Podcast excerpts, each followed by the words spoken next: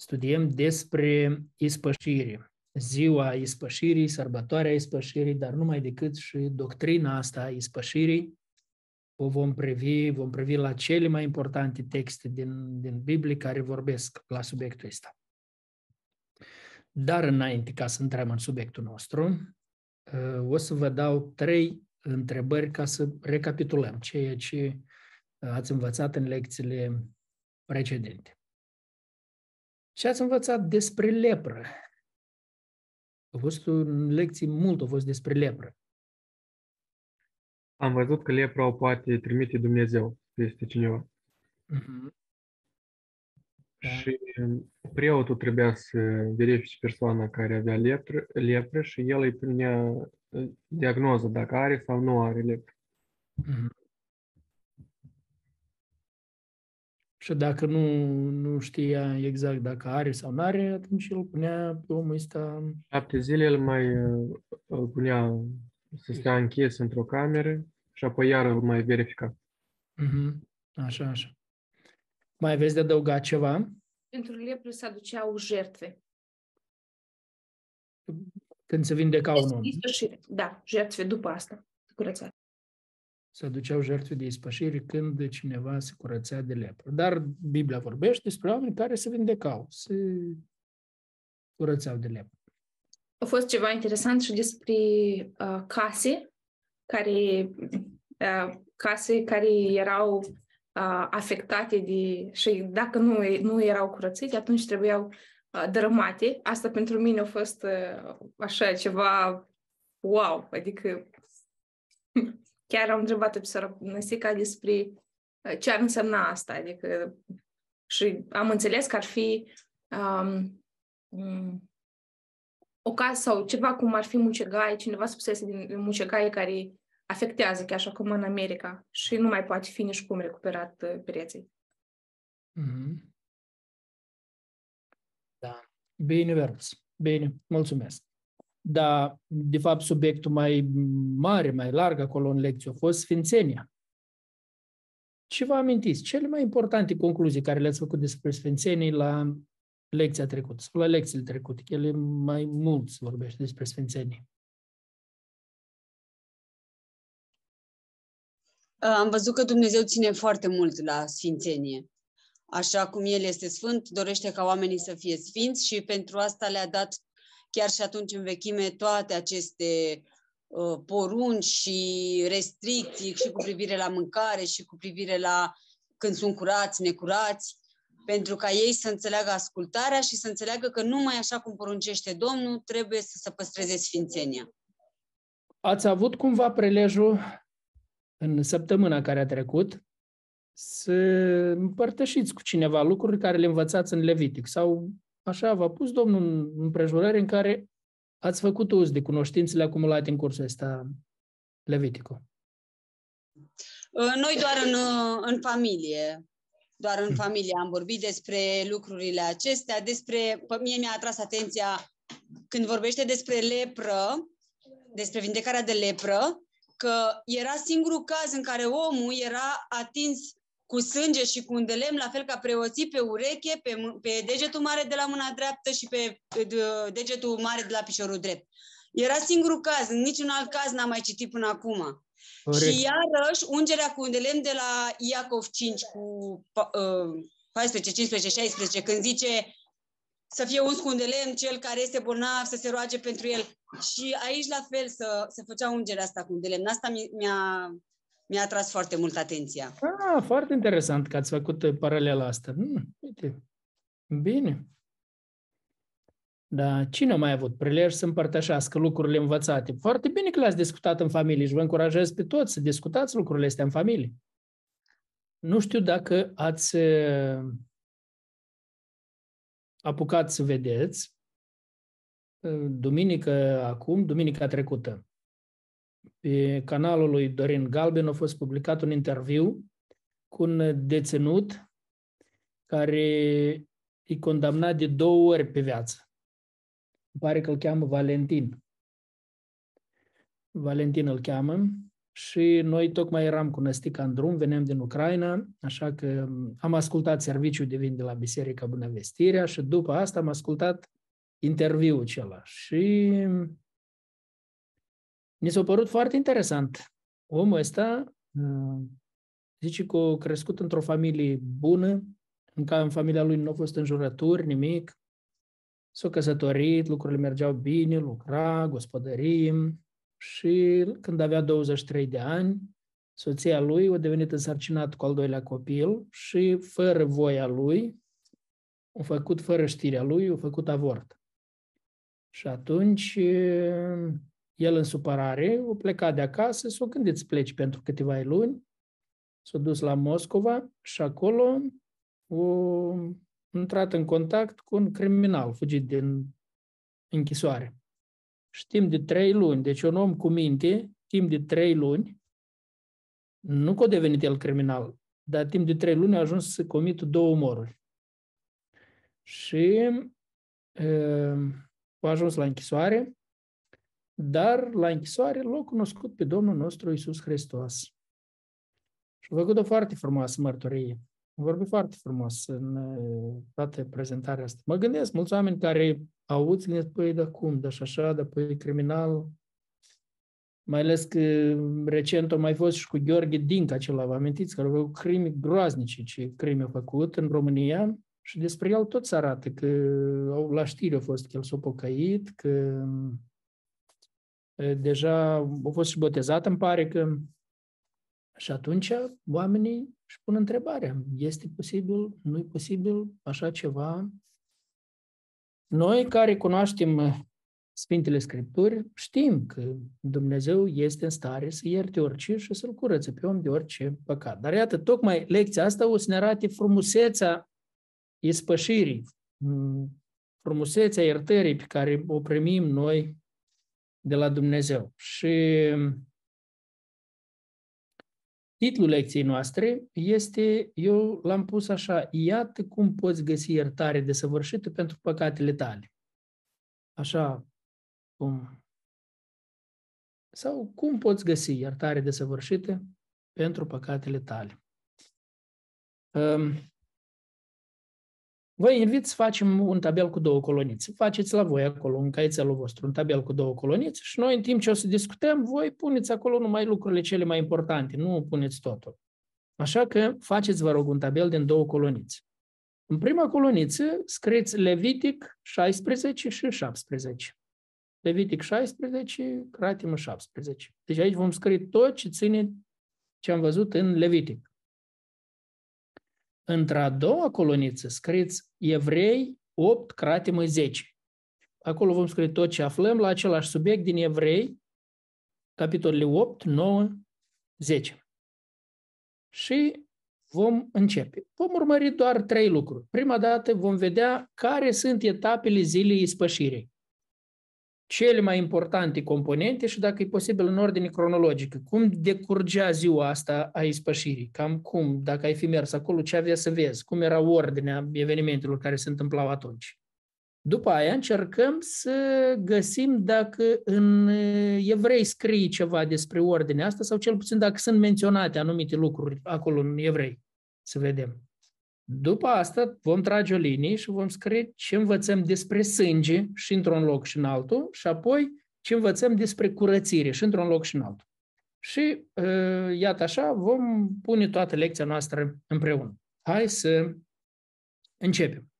Deci prima întrebare este, cum decurgea ziua asta, sărbătoarea ispășirii? E capitolul 16 mai mult descrie asta. Capitolul 17 de acum despre altceva vorbește. 16 tot descrie cum merge ziua ispășirii. Cine din voi vrea să ne spună, ceilalți ascultăm și apoi completăm cu detalii care le vom considera noi importante să le adăugăm. Vom adăuga detalii. Vă rog. Da, prima dată la începutul capitolului 16 ni se spune că Domnul i-a vorbit lui Moise și a spus că preot, marele preot nu avea voie să intre în locul prea sfânt în Sfânta Sfintelor.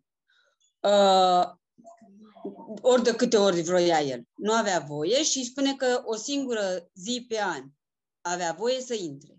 Așa. și apoi îi spune cum trebuie să facă. Și, Și îi este cumva și spune, menționată ziua asta? E menționată care e ziua da, asta? în, în capitol, în uh, versetul 29, ni se spune că este în luna a șaptea, în ziua a zecea. Așa. Ziua a zecea, lunii a șaptea. Era Mm. ziua ispășirii. Și atunci prim, uh, preotul trebuia să ceară uh, să aducă un vițel pentru jertfă de ispășire pentru el însuși și un berbec pentru ardere de tot pentru el însuși. Mhm. Uh, trebuia să se îmbrace cu hainele preoțești, cu tunica sfințită de in, cu izmenele de in, cu brâul de in, să-și acopere capul cu mitra de in. Și uh, înainte își spăla trupul. Spăla trupul și în apă și apoi se îmbrăca cu hainele preoțești. Și um, își aducea jertfa lui de ispășire, uh, din care, pentru el și pentru casa lui. Uh, din care trebuia să ia sânge. Să că e un pic ca... um, Vorbește la ca versetul 14. Zice uh, să ia din sângele vițelului și... s- Nu, prima dată trebuia să ia cădelnița cu... Da. Trebuia să ia cădelnița cu cărbuni aprinși de pe altarul dinaintea Domnului Așa. și uh, să pună doi, pui de, uh, doi pumni de tămâie mirositoare pisată mărunt. Și cu aceasta trebuia să intre dincolo de perdea unde era chivotul, în locul prea sfânt. Așa. Așa. Uh, a, dacă nu făcea așa, risca să moară. Adică, sigur, murea dacă nu făcea în felul acesta. Uh, norul de fum trebuia să acopere capacul ispășirii. După aceea trebuia să ia din sângele vițelului, care era jertfa de ispășire pentru preot, și să stropească capacul ispășirii, partea dinainte, de șapte ori. Și uh, nu am înțeles dacă și capacul sau și înaintea capacului. Că zice să stropească cu degetul ca, uh, partea de răsărit de dinaintea capacului spășirii să Mhm. stro- și să stropească de șapte ori înaintea capacului spășirii. Și partea de răsărit cam în ce direcție iese? Dată cum intri, cam unde este? Era partea din fața capacului. Spre... Exact. Așa, partea de răsărit, asta era Da, spre ieșirea din da. cort, da? Da, Mhm. da, da. Uh, Aproape de popor, partea aceea era, nu? Din Da. unde mergea închinarea, acolo era cea mai aproape de el. Cum el intra, cea mai aproape, prima, de da, iasă. ca și cum Dumnezeu ar fi stat față în față cu Da. poporul. Da. Uh, a, apoi trebuia să aducă țapul de ispășire pentru popor. Și pentru popor trebuia adus uh, un, uh, un, doi țapi un, um, și un berbec pentru arderea de tot. Cei doi țapi trebuia să se arunce sorțul, un țap pentru Dumnezeu, ca jertfă de ispășire pentru popor, și un țap pentru Azazel. Țapul pentru ispășire trebuia înjunghiat și la fel trebuia să ia sânge, să meargă cu el dincolo de perdeaua dinăuntru și să stropească la fel capacul ispășirii și înaintea capacului ispășirii. Și spune că așa se făcea ispășire pentru Sfântul Locaș, din pricina necurățirilor copiilor lui Israel, și pentru cortul întâlnirii, pentru că el era în mijlocul necurățiilor copiilor lui Israel. Ah.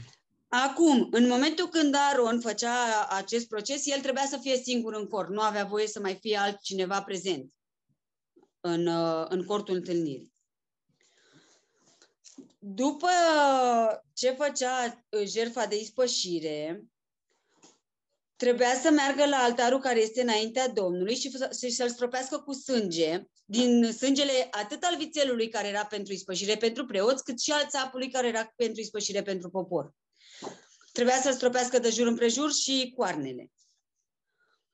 Și să stropească și de șapte ori cu sânge, ca să-l sfințească de necurățiile copilor lui Israel. După ce uh, va fi făcut astfel ispășirea pentru Sfântul Locaș, pentru cort și pentru altar, trebuia să ia țapul cel viu, care rămăsese pentru Azazel.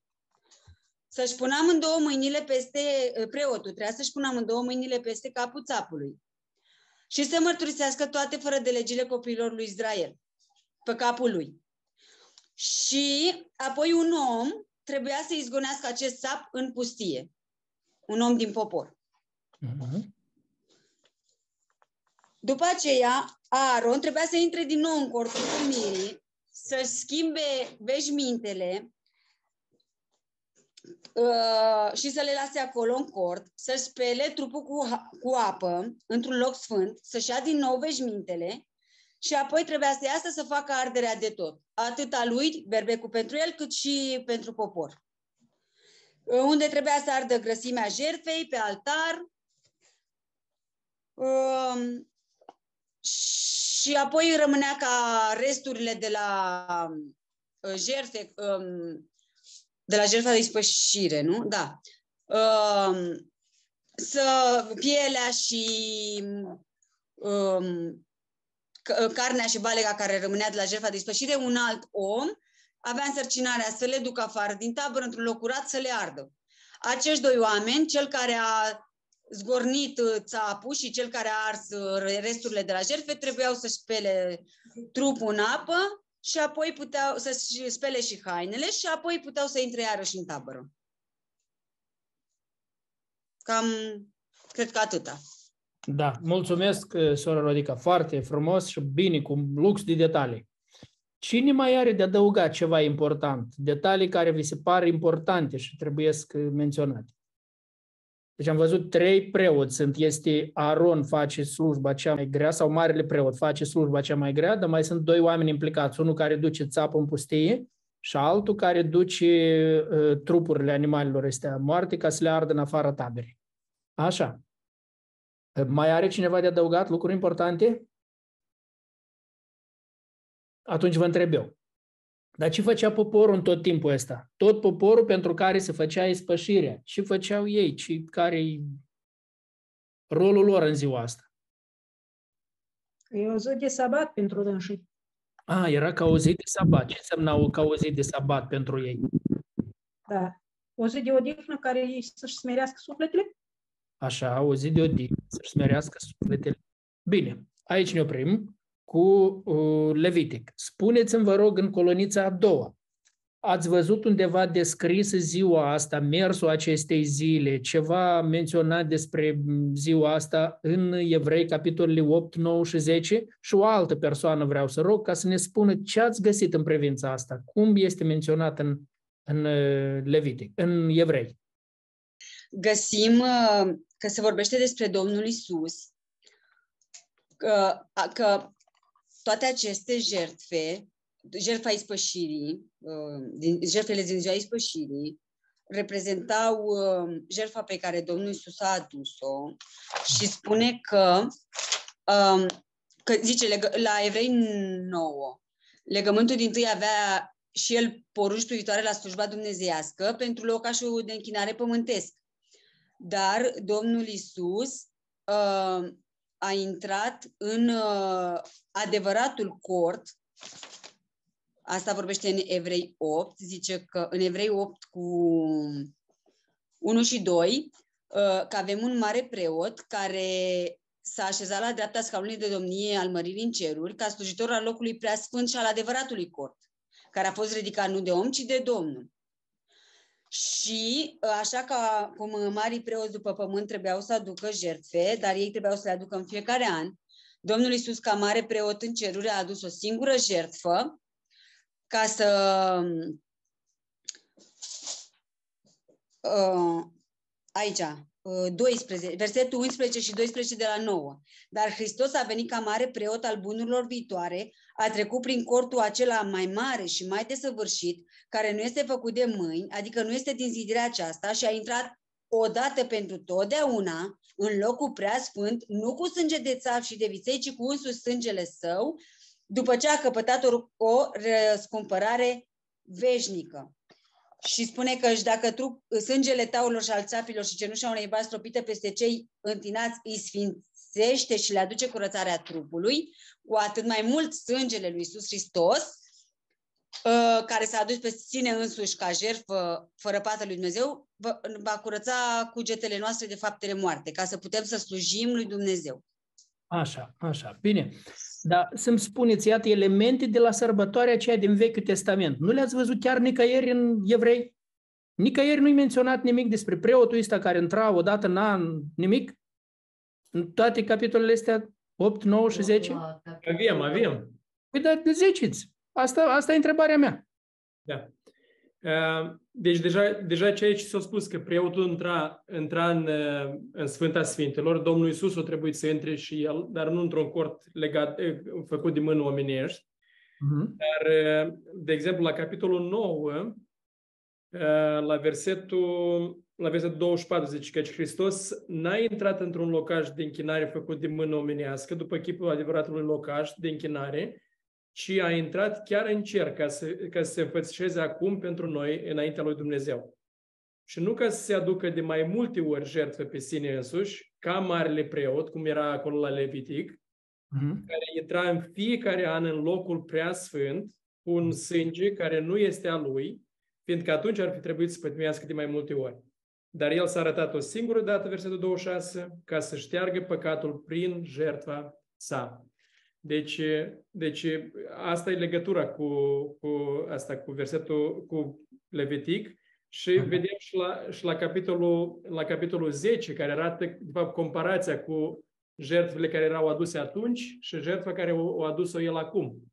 Că și în capitolul 8 și 9 și 10 arată, arată un adevăr că jertfele de atunci ele, ele acopereau sau curățeau trupul într-un fel, deci dar jertfa Domnului Isus a venit ca să ne facă desăvârșit, să ne curățe și cugetul de faptele moarte și să ne aducă răscumpărarea odată pentru totdeauna. Corect. Da, Năstica, zi mai tare, Năstica. La capitolul 10, la început, mai zici că, de fapt, jertfele astea făceau ca să amintească de păcat. Mhm. Exact. Aduta pe evrei să nu uite cumva că sunt păcătoși. Deci da. nu rezolvau problema păcatului, numai o aminteau. Îi făceau, păstrau conștiința, conștiința trează cu privire la păcat. Și mi-a părut interesant că tot la capitolul 10 acolo, la versetul 1 zice că în fiecare an se facă de săvârșiți pe cei ce se apropie. De fapt, ei prin jertfele astea se apropiau de Dumnezeu, veneau să caute uh, ispășiri înaintea lui Dumnezeu și ce interesant că Aron sau Marele Preot, el intra și cât mai repede trebuia să iasă, că nu putea să stea mult acolo. Domnul Isus a intrat și apoi după ce a făcut, aș făcut ispășirea, s-a așezat la dreapta măririi lui Dumnezeu, ceea ce mi s-a părut extraordinar de frumos, cum, cum el nu numai că el a fost și mare preot, și jertfă, mm. și cel care a făcut ispășirea și după asta s-a așezat la dreapta lui Dumnezeu, deci ceva extraordinar de frumos. Inclusiv mai spune acolo pe urmă că trupul lui era perdeaua aceea din lăuntru, da, trupul da. care Prin asta ne deschis calea. Toate, o concentrare așa, toate lucrurile la el arătau. Aici în 10 la... este interesant că înainte, deci doar Marele Preot avea voie să intre în cort, dar acum zice că avem o cale liberă ca să intrăm acolo unde este el. Noi avem o cale liberă să putem intra în Sfânta Sfintelor. Foarte bine. Și vedeți ce bine se comple- completează una cu alta. Noi am studiat evrei înainte și acum Levitic. Și uitați cât de bine Levitic încă mai mult aprofundează ceea ce am învățat în evrei. Observați asta? Da. Că de fapt la, la Levitic arată cât de, uh, cât de greu, greu era făcută ispășirea asta și cu cât uh, lux de, de detalii ne dă ce trebuia să facă, care e prima, care e a doua, care numai numai că l-am făcut schemele celea cu preotul, cum faci spășirea pentru el, pentru popor, câte detalii acolo care poți să te încurci numai citindu-le, dar, dar ei trebuie să le țină minte, să le facă exact și unde să mai așeze preotul cela după asta, pentru că el trebuia să iasă ca la anul iar să vină. Deci, dar Domnul Iisus, după ce a făcut, s-a așezat, ceea ce după mine arată că s-a sfârșit a, jertfa asta odată pentru totdeauna, s-a așezat și nu mai este nevoie să mai intre un alt mare preot acolo, pentru că el a făcut-o odată și pentru totdeauna pentru noi. Și noi avem acces liber acum. Exact. Sunt Sfânta Sfintelor. Bine, foarte frumos. Trageți o linie sub uh, tot ce ați scris în ambele coloane, pentru că trecem la următoarea întrebare. Puteți să, să scrieți și următoarea întrebare. Dacă vreți, folosiți o altă culoare. Și următoarea întrebare este să vedem ce am învățat despre sânge la Levitic și apoi ce am învățat despre sânge la evrei.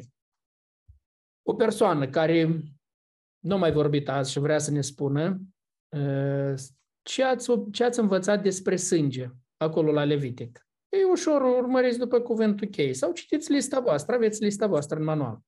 Eu o să vorbesc, dacă îmi permiteți, cu camera închisă. Da, da. Sângele Levitic 16. Iată, 16 cu 14 am văzut că se ia sângele cu degetul și stropească partea din înainte. După care tot cu sânge stropește de șapte ori. Mhm. Înaintea... Preotul, preotul trebuia să Preotul. sângele animalului, da? Da. Și tot cu sângele de țelului să stropească pe, spre capacul de spășire. Asta Mhm. în 16 cu 15 de acum. Și tot uh, sângele de dincolo de, să aducă sângele de dincolo de perdeaua de, de dincolo de ispășire, nu știu cum să mai exprim eu. Sângele, da, să facă în două, cum, ai, cum a făcut cu sângele de țelului. Asta marele preot.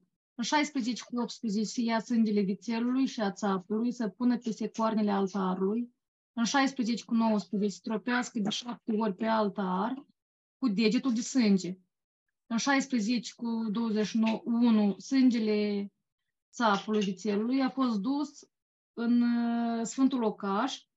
În 17 cu 11 viața trupului este în sânge. 17 cu 14 viața oricărui trup stă în sânge și trupul este în sângele lui. Viață, da. Mm, Mai avem în capitolul 17, în versetul 4, că cine nu aduce sângele ca jertfă la ușa cortului întâlnirii uh, era omorât și uh, sângele lui cădea asupra capului lui. Se În făcea capitolul vinovat de sângele ăsta. Deci nu, nu, nu puteau să aducă jertfe oriunde doreau ei și cum doreau ei. Aia aia nu puteau să facă evrei. Jertfele care nu erau aduse la, cort, la cortul întâlnirii erau considerate curvie sau idolatrie. Așa este. Și în șase, sângele trebuia adus la cort ca dar Domnului. Era socotit un, de un miros plăcut Domnului. Da. Și la versetul 10 și 12 era interdicția de a consuma sânge. Mhm. Domnul promițea Asta că își va în întoarce alimentație, da? Da, în alimentație, să nu mănânce sângele animalelor, nici ale celor de jertfă, dar nici ale celor pe care le consumau ei în alimentația lor de zi cu zi. Mhm. Dumnezeu spunea că își va întoarce fața de la cel care va mânca sânge și îi va nimici. Esențialul este că sângele, viața era în sânge și sângele nu putea fi consumat în alimentație, sângele la, era pentru jertfe. Așa își spunea, vi l-am dat ca să-l aduceți jertfă. Ce spune evrei despre sânge? Ce informații noi găsim noi despre sânge, care cumva ne explică mai bine și Leviticul? Dar nu știu dacă s-a menționat, Vasile, din, uh, din versetul 11, că prin viața din sânge se făcea ispășirea. Așa? Asta e, mi s-a părut tare important. Exact, asta e foarte important. Prin viața din sânge se făcea ispășirea. În uh, capitolul 9 de la versetul 7 vedem că Marele Preot intra o dată pe an în partea a doua a cortului cu sânge pe care îl aducea pentru sine însuși și pentru păcatele din neștiință ale norodului. În versetul 12, Domnul Iisus a intrat odată pentru totdeauna în locul prea sfânt, nu cu sânge de țaci și de viței, ci cu însăși sângele său. Versetul 13, sângele taurilor și al țapilor și cenușa unei vaci stropite peste cei închinați, le aducea curățarea trupului și îi sfințea. Versetul 14, sângele lui Hristos ne curăță cugetul nostru de faptele moarte, ca să slujim Dumnezeului celui viu. Versetul 18, întâiul legământ n-a fost sfințit fără sânge. Versetul 19, după ce a rostit înaintea întregului narod toate poruncile legii, Moise a luat sânge de viței și de țapi cu apă lână stacojie și isop și a stropit carte și tot narodul. Versetul 21 a stropit uh, cu sânge cortul și toate vasele pentru slujbă. Versetul 22, după lege, aproape totul este curățat cu sânge și fără vărsare de sânge nu este iertare. Versetul 23, chipul lucrurilor cerești au trebuit curățate în felul acesta, însă lucrurile cerești trebuiau curățate cu jertfe mai bune decât acestea. Versetul 25, Marele Preot intră în locul preasfânt uh, cu un sânge care nu este al lui, pe când Domnul Iisus a ridicat cu însăși sângele său. Și în capitolul 10, versetul 4, este cu neputință ca uh, sângele taurilor și oțapilor să șteargă păcatele. Uh, versetul 19, prin sângele lui Isus avem o intrare slobodă în locul prea sfânt, pe calea cea nouă și vie pe care ne-a deschis-o El, prin perdeaua dinăuntru, adică trupul său. Da, mulțumesc, Ionela. Spuneți-mi, vă rog, ce asemănare ați văzut între sângele animalelor care erau aduse ca și jertve și sângele Domnului Isus Hristos? Ce asemănare ați văzut în toate textele astea, și din Levitic și din Evrei? Ele, practic, aveau același scop. Erau adus pentru iertarea păcatelor poporului. Doar că sângele țapilor n-a putut să rezolve problema păcatului, dar sângele Domnului Isus a rezolvat odată pentru totdeauna. Foarte bine spus. Este cel mai important lucru. Mai aveți de adăugat ceva? Da, sângele animalelor, de fapt, aducea aminte despre păcate oamenilor, pe când sângele Domnului Isus ne-a curățit cugetul, a acoperit toate păcatele și ne-a desăvârșit. Acolo spune, jertfele animalelor sfințea poporul, dar desăvârșirea noastră a avut loc doar prin sângele Domnului Isus. Mm-hmm. Ehm, bine. Ce problemă ar putea să fie dacă uh, un om nu vede legătura dintre ceea ce e scris în Levitic și ceea ce e scris în Evrei despre sânge? Ce problemă de înțelegere ar putea să apară? Ce confuzie ar putea să apară?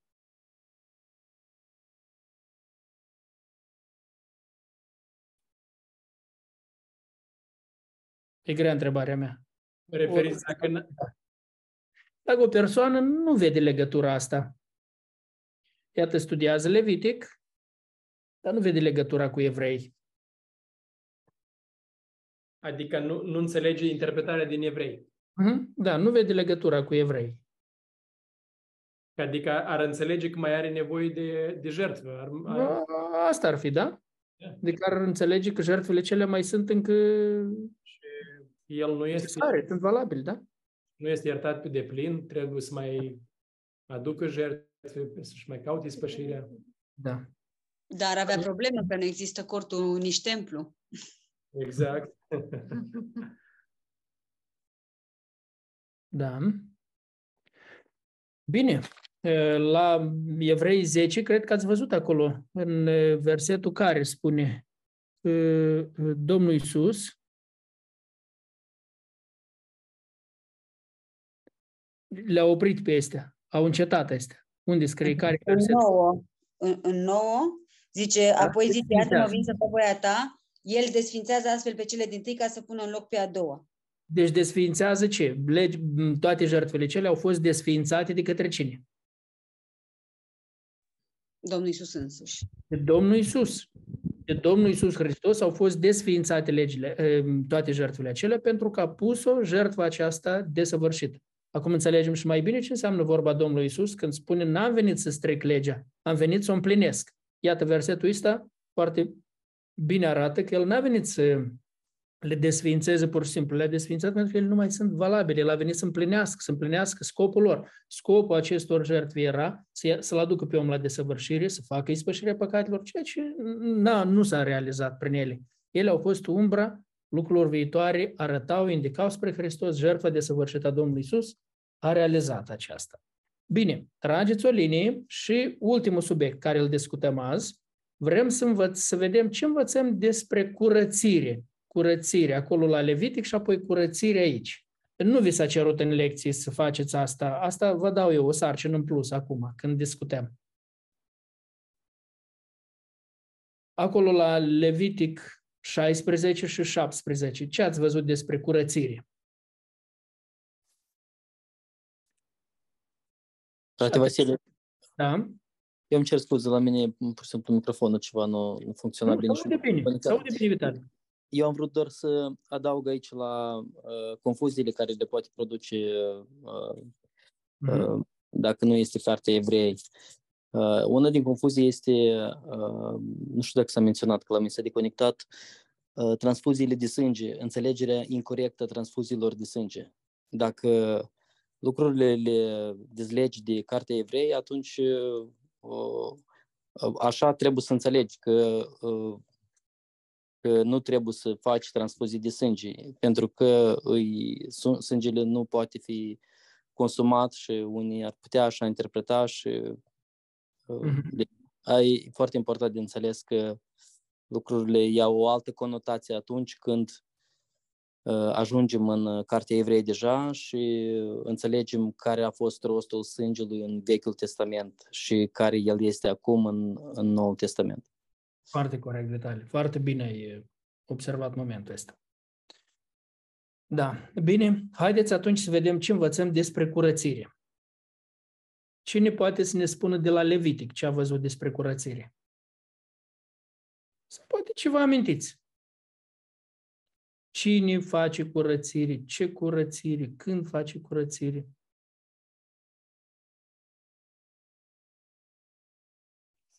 Am văzut în capitolul 16, la versetul 19, era pe, trebuia să tropească cu sângele, de, Aron trebuia să tropească cu sângele de la degetul lui Uh, de la sânge la țapi cu degetul lui trebuia și erau curățit astfel uh, copiii lui Israel de curățirile lor. Sfințit, curățit. Da, erau curățiți și sfințiți. Și în 30 mai era că tot uh, uh, se va curăți, veți fi curați de toate păcatele voastre înaintea Domnului. Și apoi la capitolul 17 avem că dacă la versetul 15 am mai găsit curat. Oricine fie băștinaș, fie străin, care va mânca într-o fiar, dintr-o fiară moartă sau sfârșiată, să-și spele hainele să se scalde în apă, va fi necurat până seara, apoi va fi curat. Și prin apa cei care se spăla, că, exact cum am văzut la lecția trecută, cum trebuiau să, că se atungeau de ceva necurat, trebuiau să, să se spele. Da. Dar la evrei, ce ați văzut? Despre curățire? La evrei, pot să spun? Da, da. La evrei ce mi-a părut interesant este capitolul, capitolul 9. Capitolul 9, versetul 23. Dar deoarece chipurile lucrurilor care sunt în ceruri au trebuit curățite, în felul acesta, trebuia ca însăși lucrurile cerești să fie curățite cu jertfe mai bune mm-hmm. decât acestea.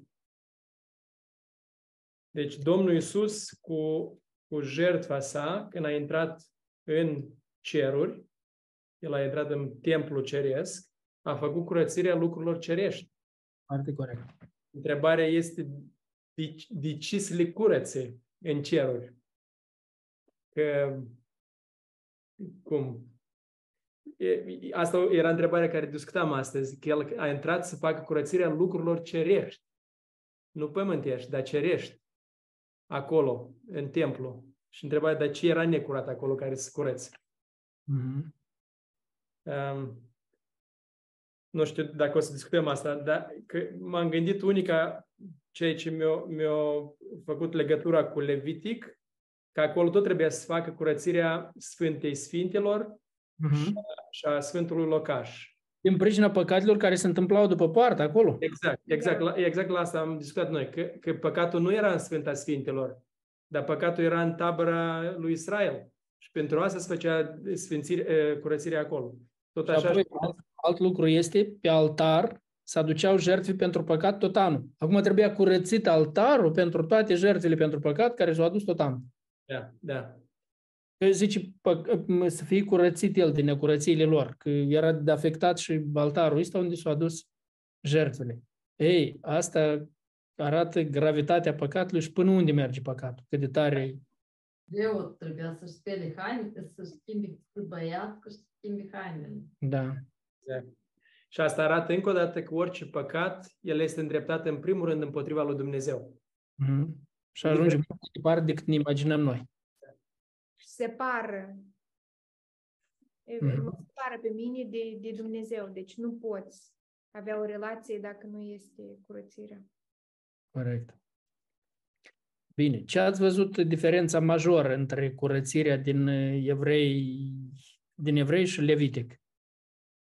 Deosebirea majoră. Evrei, în Evrei, capitolul 9, verset 13 și 14, vedem că sângele taurilor și al țapilor aduceau curățarea trupului. În schimb, S-a oprins-o cineva, ce-a vrut să zică Ionela? Ce-a vrut să arate? Că sângele țapilor și curăța trupul. Dar, dar, cine poate termina gândul Ionelei? Domnului Isus. Domnul Iisus poate curăța cugetul.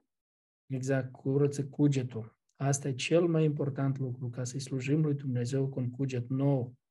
Și noi am experimentat asta. Prin credință în Domnul nostru Isus Hristos am experimentat asta. Gândiți-vă acum numai la toate la tot ce se întâmpla acolo, în Vechiul Testament. Gândiți-vă numai la slujba, la preoții ăștia. Cât de complicată.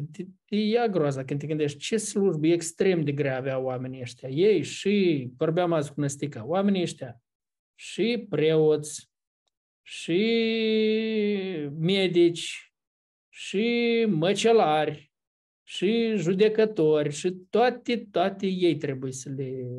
și salubrizare, și toate, ei trebuie să le facă toate lucrurile astea. Ce muncă extrem de grea o făceau oamenii ăștia și tot ceea ce făceau era o umbră la, la ceea ce avea să facă Domnul nostru Iisus Hristos odată pentru totdeauna și noi suntem cei care beneficiem de mântuirea asta. Bun, acum... Da, 10, în Evrei 10 cu uh, 2, 3 și 4 vorbește tot despre acest lucru, că uh, se aduceau jerfe, erau acoperite păcatele, dar uh, ei își aminteau mereu de păcatele lor, uh, pentru că este cu neputință ca sângele de animale să steargă păcatele. Dar sângele Domnului Iisus este singurul care poate să le șteargă cu desăvârșire, ca să nu mai avem cunoștință de păcat. Punând toate textele astea împreună, ziua ispășirii, Levitic 16, 17 și Evrei 8, 9 și 10. Care sunt concluziile cele mai importante care trebuie să le facă orice om dacă a studiat lecția asta? Și ele vrem să rămână bine întipărite în mintea noastră. Trebuie să înțelegem că prin uh, că în Vechiul Testament erau uh, era așa de greu să aducă jertfe și avea un anumit ritual de făcut și acest lucru doar le amintea oamenilor că ei sunt păcătoși împotriva lui Dumnezeu. Dar în Noul Testament, venirea Domnului Isus și răstignirea moartea Domnului Isus, jertfa Domnului Isus, ne-a iertat, am avut posibilitatea să fim iertați complet de toate păcatele, suntem o făptură nouă și avem cale liberă la Dumnezeu și nu mai avem nevoie să aducem acele jertfe, pentru că Domnul Isus Hristos a plătit odată pentru totdeauna. Um, da. Așa, foarte bine, Alina. Alte, alte concluzii importante pe care trebuie să ne facem din lecția de azi? Iertarea păcatelor și curățirea a fost posibil doar prin jertfa Domnului Isus. Și o altă concluzie ar fi că Domnul Isus a simplificat lucrurile, adică nu mai este nevoie de un sistem de închinare sau un sistem de, de legi pentru ca să fie iertat. Doar prin credință în jertfa Lui poți fi iertat. Și învățătura Lui acum e sistemul ăsta, să zicem, de apropiere de Dumnezeu, că nu există altul. El a zis, eu sunt calea, adevărul și viața, nimeni nu vine la Tatăl decât doar prin mine. Și, de fapt, cât de simple sunt lucrurile, tot, de atât, tot atât de greu e ca să le urmezi. Adică unica condiție ca să fii mântuit este să crezi, dar oamenii foarte greu cred și foarte greu vin la Domnul Isus. Așa este. Dar era mult mai ușor să aducă jertfe. Cu părere de rău, așa este. Și în Vechiul Testament s-a pentru iertare să aduceau doi țapi în Noul Testament a fost necesar doar o singură jertfă, Domnul Iisus Hristos, pentru iertarea noastră. Nu atât de multe, nu atât de multe ritualuri. Bine, bine Domnul da, Iisus, da zi, Ionica. Domnul Iisus ne-a curățat cugetul și prin lucrul acesta putem să-i slujim lui Dumnezeu. Cu un cuget nou, să-i slujim cu bucurie. Asta e cea mai mare realizare. Cu omul cel ce folos că venea să aducă jertfe pentru păcat, dar cugetul lui rămânea tot așa și cugetul iar se întorcea și iar aceleași lucruri. Păcatul din cuget vine, nu? Un cuget murdar, ce fel de viață poate să-ți dea decât murdar? Și e bine că noi avem harul să avem un cuget curățit. Dar ce învățături greșite sau erezii ați auzit voi despre sângele lui Isus? Sunt curios, cineva din voi ați apucat să auziți învățături greșite, chiar erezii, cu adevărat, despre sângele lui Isus? Eu am vorbit cu aici în sat cu cineva și zici că bea un pahar de vin, că asta este sângele Domnului Isus. Deci am avut o discuție lungă, dar asta e o învățătură greșită, că vinul este sângele Domnului Isus și trebuie să bem vin, că asta e sângele Domnului Isus și ne curăță de, de rău. Mm-hmm. Adică vinul, noi când, fa, când facem la cina cea de taină să dă vinul, nu? Asta s-ar în vedere cu sânge, sângele lui Hristos. Dar nu faptul că păând zi de zi îi sângele Domnului. Pentru, pentru lume pare o, o scuză mai mult de a consuma băuturi alcoolice decât a înțelege sănătatea lor în sănătatea adevărată a sângelui lui Hristos. Bine ați observat. Bine ați văzut asta. Dar alte învățături? Nu ați mai auzit alte învățături? Ei, mă bucur că nu le-ați auzit. Eu vă invit să priviți un video în care am vorbit așa și intitulat video, despre sângele lui Isus și blestemele generaționale. Și vă rog mult pe toți să-l ascultați cu atenție, mai ales că eu acolo chiar pun video cu doamna care vorbește și ea spune ce crede, ce înțelege. Învățătura ei o dă pe, pe față. Și învățătura asta devine destul de răspândită și mulți se prind la învățătura asta. Uh, vă rog să ascultați cu atenție și apoi să vă faceți concluzia punând uh, și ceea ce am vorbit eu, dar să punând mai ales tot ceea ce am învățat în lecția noastră de azi. Și Dumnezeu să ne ferească de învățături rele, învățături străine. Și eu mai de mult am fost invitată de o mătușă de-a mea să mm, mergem să vizităm niște femei mai în vârstă. Și uh, în casa uneia dintre ele Ă, mătușa mea s-a rugat, așa într-un fel, zicea, invoc sângele Domnului Iisus peste casa aceasta ca să plece demonii, să plece bolile. Și, nu știu, expresia asta, invoc, mi s-a părut nepotrivită mie. E, sună ciudat, invoc sângele Domnului. Da, da. Ei, o să ascultați video, vă zic, în video veți vedea mai mult și veți vedea chiar o persoană care vorbește, spune de pe față învățătura asta și și spune ce cred, de ce crede așa, cum... Și, bineînțeles, și eu dau un răspuns acolo în uh, video. Bun, ce întrebări v-au rămas după lecția noastră? Dar, apropo, ce înseamnă Azazel? Azazel. Azazel apare doar în Levitic 16, în trei versete. Uh, și uh, din informația care ne-a fost dată aici în carte, este menționat doar în legătură cu ziua ispășirii, adică țapul ispășitor.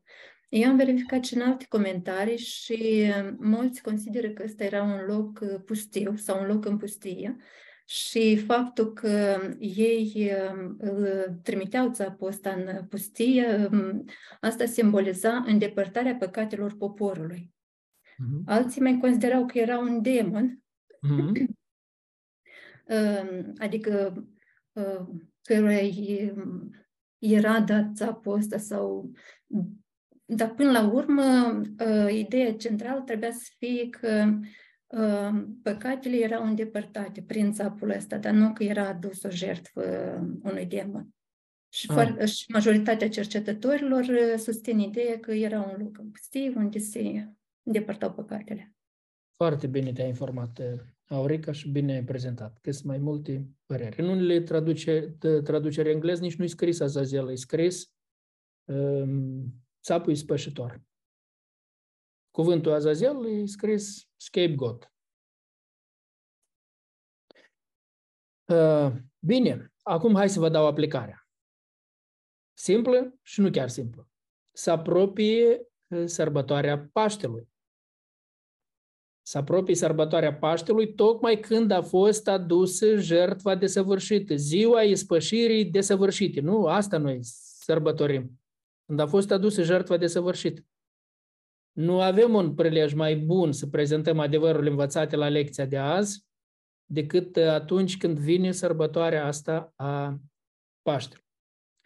Și eu vă propun două lucruri să le faceți care numai decât o să vă ajute să fiți buni martori și să folosiți sărbătoarea asta cu înțelepciune pentru a mărturisi numele Domnului nostru Isus Hristos. Însă înainte de asta vreau să vă amintesc, asta e cel mai important lucru al nostru. Identitatea noastră de ucenici a Domnului Isus Hristos, în primul și în primul rând, înseamnă martori ai Lui, să-L mărturisim pe El, să mărturisim numele Lui. Asta e cel mai important lucru. Iată așa, m-am bucurat azi, am citit o scrisoare de la fratele Radu Blendarencu. Și el mi-a scris despre um, Laos, cum e acolo, m-am bucurat foarte mult, dar în scrisoare mi-a scris, când am venit acasă din avion de acolo până în Bangkok, am stat alături de un, um, de un, uh, știu că unul a fost francez și altul de un indian, da? Am stat alături de un indian și i-am spus Evanghelia și m-am rugat cu el. De acolo mai departe spre Istanbul, îmi pare că am zburat cu un francez și i-am vorbit francezului și m-a ascultat atent și m-a rugat cu el. Asta e foarte important să o facem noi toți. Și iată acum avem niște ocazii deosebite. Ă, vă îndemn și vreau să știți că eu tot fac asta. Iată, în fiecare an, la Crăciun și la Paște, le trimit felicitări la Rudi, le trimit felicitări la profesorii care m-au învățat la școală, la oamenii care mm, au avut un impact în viața mea, am o listă cu ei și le trimit felicitări. Și iată, felicitările astea, în primul rând mă gândesc cum să trimit un mesaj, un mesaj bun, un mesaj puternic. Acum, dacă o să lăsați până în ultima zi, nu o să reușiți. Dar dacă vă preocupați chiar de mâine faceți asta, mâine vă faceți un plan, faceți întâi o listă. O listă cu toți acei pe care vreți să-i felicitați.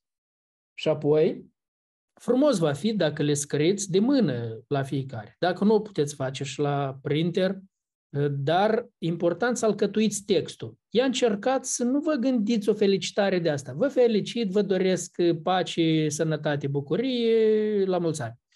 Um, hai faceți o, o felicitare în care să faceți un rezumat la ceea ce ați învățat într-un limbaj clar lor, simplu lor. Iată, vă felicit cu sărbătoarea Paștelui. Noi sărbătorim acum când a fost adusă jertfa desăvârșită pentru păcatele tale care îți poate curăți cugetul. Și eu mă rog să crezi în Domnul Isus, să fii născut din nou și să-ți fie curățit cugetul. Așa să fie scrisă că să-l pună pe gânduri pe ăsta când vă și că nu mai știi, nu mai primit în viață așa felicitare și când se va întâlni cu tine, când îl vei vizita la Paște sau când îl vei vedea, el să-ți pună întrebarea, dar ce a avut în vedere asta? Sau dacă nu-ți va pune întrebarea, tu să iei uh, capăt de vorbă. Ai primit felicitarea mea. Da. Ai înțeles felicitarea mea? Ai primit-o? Am primit-o. Ai înțeles felicitarea mea? Pot să-ți explic dacă anumite lucruri nu înțelegi și de aici pornești să explici mai departe. Dai detaliile care, care trebuie.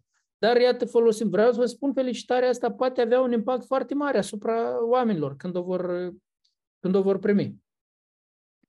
Deci, gândiți-vă, gândiți-vă să o faceți asta. Și vă zic, vă puteți gândi un singur text care, în jurul căruia pe urmă operați, pur și simplu, mă rog, îl ajustați la persoana la care trimiteți. Dar, în esență, e unul și același adevăr pe care îl transmiteți și care e formulat de voi.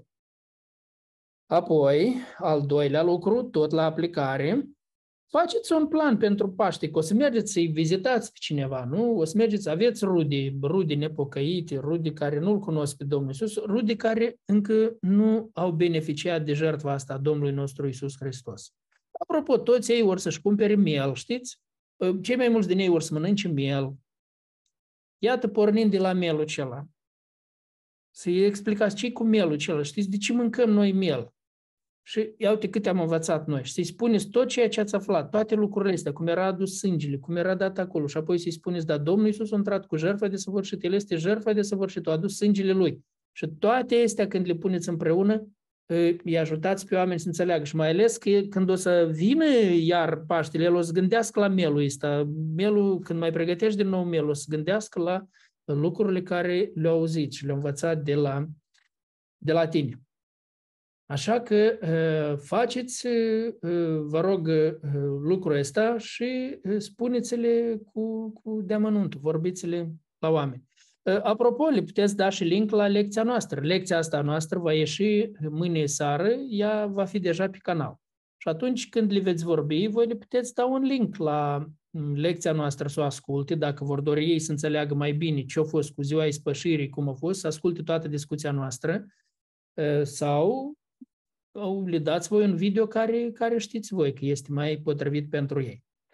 Tare mult mă rog ca să puneți în aplicare ceea ce vă îndemn să faceți acum. Fiți ascultători de mine. Eu sunt mai marele vostru aici în Evanghelie și vă învăț din Cuvântul lui Dumnezeu și vă învăț ca să faceți bine. Fiți ascultători de mine și puneți în aplicare ceea ce vă învăț și Dumnezeu va lucra cu putere, folosindu-se de ascultarea voastră, folosindu-se de cuvântul Lui, folosindu-se de mărturia Domnului nostru Isus Hristos, prin Duhul Sfânt, va lucra frumos. Dacă vă permit posibilitățile, frumos ar fi să-i abonați pe toți oamenii ăștia la ziarul Moldova Creștină. Acum e un prilej foarte bun și să le spuneți, v-am abonat la ziarul Moldova Creștină pentru că vreau să-L cunoașteți pe Domnul Isus, vreau să aveți parte de binecuvântarea asta, de iertarea pe care a adus-o El, Domnul nostru Isus Hristos. Și tot așa, uitați-vă la lista aceea, care, dacă îi abonați pe toți oamenii ăștia, le oferiți posibilitatea în fiecare săptămână să primească un mesaj din Sfintele Scripturi, un ziar unde îi va fi interesant, va căuta, va citi, va, va afla lucruri și va ști că voi sunteți cei care i-ați abonat. Iată, asta este aplicarea pe care vă dau.